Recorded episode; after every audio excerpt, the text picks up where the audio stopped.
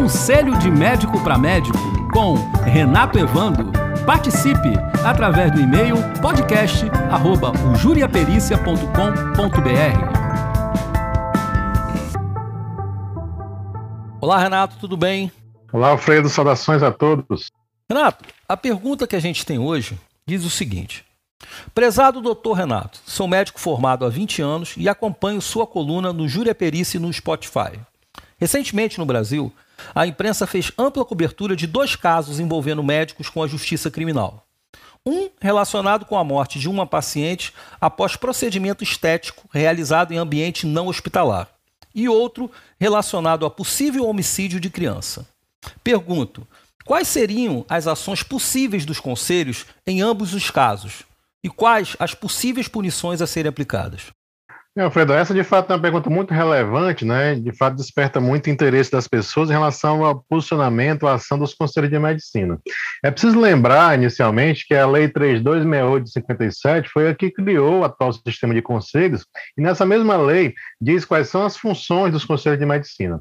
Entre essas funções está aquela de justamente fazer uma apenação no caso de um possível ilícito ético, né? ou seja, uma infração ética que o médico comete no exercício da sua profissão. E essa mesma lei, volta a dizer, no artigo 22 dela, ela prevê as possíveis apenações né, que os conselhos poderão é, julgar e no final considerar como que houve uma infração ética. As apenações são cinco, são somente essas cinco previstas na lei, novamente Sim. a lei 3268 de 57, e ela vai desde a apenação mais branda, que é a advertência confidencial em aviso reservado, passando pela uhum. censura confidencial em aviso reservado, a terceira forma, que é a censura pública em publicação oficial, uma quarta, né, é uma suspensão do exercício da profissão do médico né, por até 30 dias, e a mais gravosa, que é a chamada linha E, é a cassação do exercício profissional a de referendo do Conselho Federal de Medicina, ou seja, quando o Conselho Regional, o que é que faz esse julgamento, né, é, prevê que existe uma cassação, tem que encaminhar para o Conselho Federal confirmar quando se trata de cassação do exercício profissional. Então, são essas penações possíveis, Alfredo. E, Renato, é, no caso citado aí pelo, pelos nossos colegas, porque a gente vê aqui que está um envolvimento da justiça criminal, né? Já a, os conselhos, eles pegariam mais o, o processo administrativo. É, existe necessidade de processo nas duas esferas, né, Renato? Ou se tiver um julgamento na esfera penal, automaticamente já ocorre na, na esfera administrativa? Como é que é isso? Não, na, na verdade acontece o seguinte: existe, as duas instâncias são completamente autônomas, Alfredo, para julgar de acordo, de acordo, com a sua competência. Naturalmente, hum. o Poder Judiciário ele tem a competência para julgar assim, crimes né, e questões cíveis também, é, ao passo que os conselhos de medicina, como são autarquias, né, portanto, o órgão da administração pública indireta, elas Sim. têm a possibilidade de, de, instalar também um processo, um processo administrativo, e no caso dos conselhos de medicina são chamados de processo ético profissional, chamado de PEP, a sigla PEP, né? Sim. Então há, há, todo um trâmite né, dentro do conselho para que, de fato, né, chegar até a fase final, começa com a denúncia, até chegar à fase final, que é o julgamento propriamente dito, a fim de que o Conselho reconheça que houve ou não alguma infração ética né, e a possível apenação que a gente acabou de citar. Viu? Esses processos, Renato, vamos supor que um, um, um, médico está envolvido aí dentro da prática médica, um ilícito aí que pode prejudicar os pacientes, né? Esses processos, Renato, ele, geralmente eles são demorados, tá? Os conselhos têm alguma forma de impedir a atuação desse médico antes de terminar o processo? Tá, existe um momento, digamos assim, um pouco mais sério em relação à duração normal do processo, porque, afinal de contas, a gente tem que sempre lembrar que nós é, estamos no, Estado democrático de direito, né? E entre os nossos direitos previstos na Constituição está do devido processo legal, contraditório, ampla defesa, etc. Isso é direito constitucional de qualquer processo, né? É, no entanto, dentro dos conselhos de medicina, nós podemos dividir esse procedimento, a partir da denúncia que chega em desfavor do médico, em dois momentos. Um momento inicial, que é chamado de sindicância, o segundo momento, é chamado de processo ético profissional propriamente dito. Esse primeiro momento, é, Alfredo, a sindicância, portanto, ela é bem séria, né? De fato, ela, ela tem uma duração bem mais curta, né? E ao final dessa primeira fase, por assim dizer, ela poderá deliberar que sim, deve ser aberto um processo profissional e associado a esse processo a chamada interdição cautelar.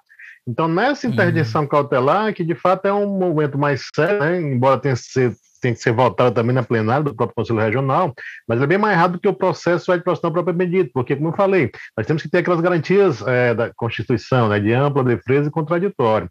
Mas a sindicância não, ela é questão de meses, né, ela, já, ela já está é, já no final mesmo, como é demorado, que às vezes, dependendo da, da complexidade, pode ser até bem mais rápido do que isso.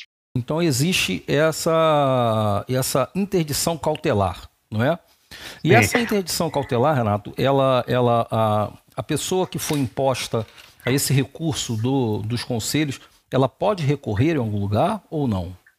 Sim, sim. É, mais uma vez, lembrando a Constituição, o duplo grau de jurisdição, né? Qualquer pessoa tem direito a ter a sua, aquela decisão reavaliada por uma instância superior.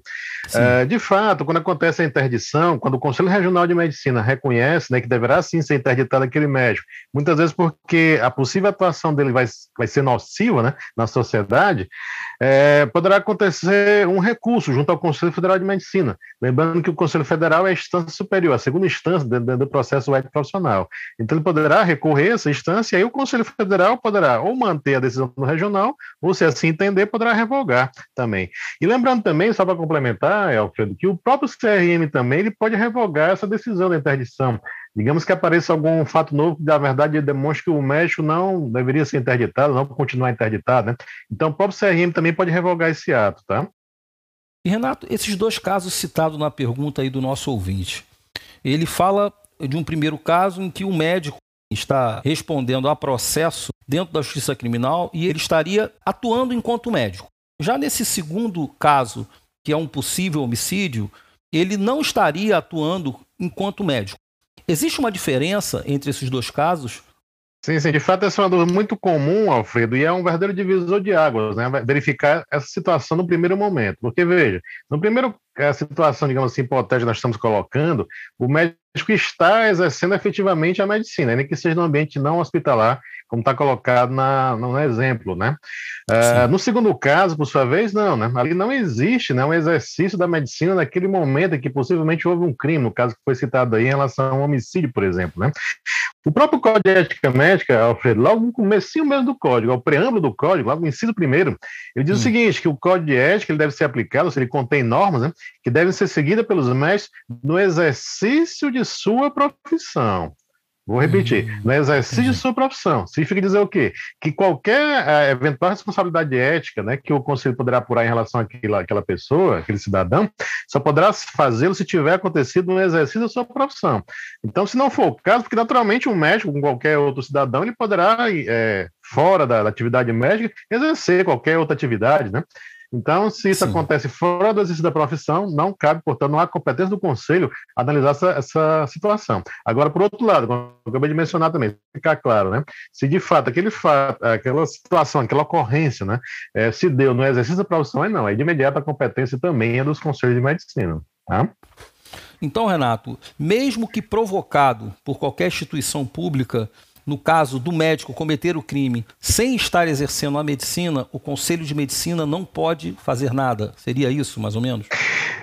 Eu não diria não fazer nada. Ele não pode instalar um processo ético profissional, uma sindicância no primeiro momento, né? Mas nada Sim. impede, naturalmente, se aquele fato pode ser encaminhado para a autoridade competente. Se for um crime, de início, como, como, como é de acordo com o nosso ordenamento jurídico, né? Quem tem a competência inicial para verificar é a polícia, né? Polícia Civil, a Polícia Federal, depende das circunstâncias. Mas ele poderá sim, sim fazer o encaminhamento. Né? Mas, volto a dizer, em relação ao procedimento dentro do conselho, deverá ser verificado se estava numa, no efetivo exercício da medicina. Tá? Doutor Renato, muito obrigado. Um grande abraço, meu amigo. Grande abraço, Alfredo. Até a próxima.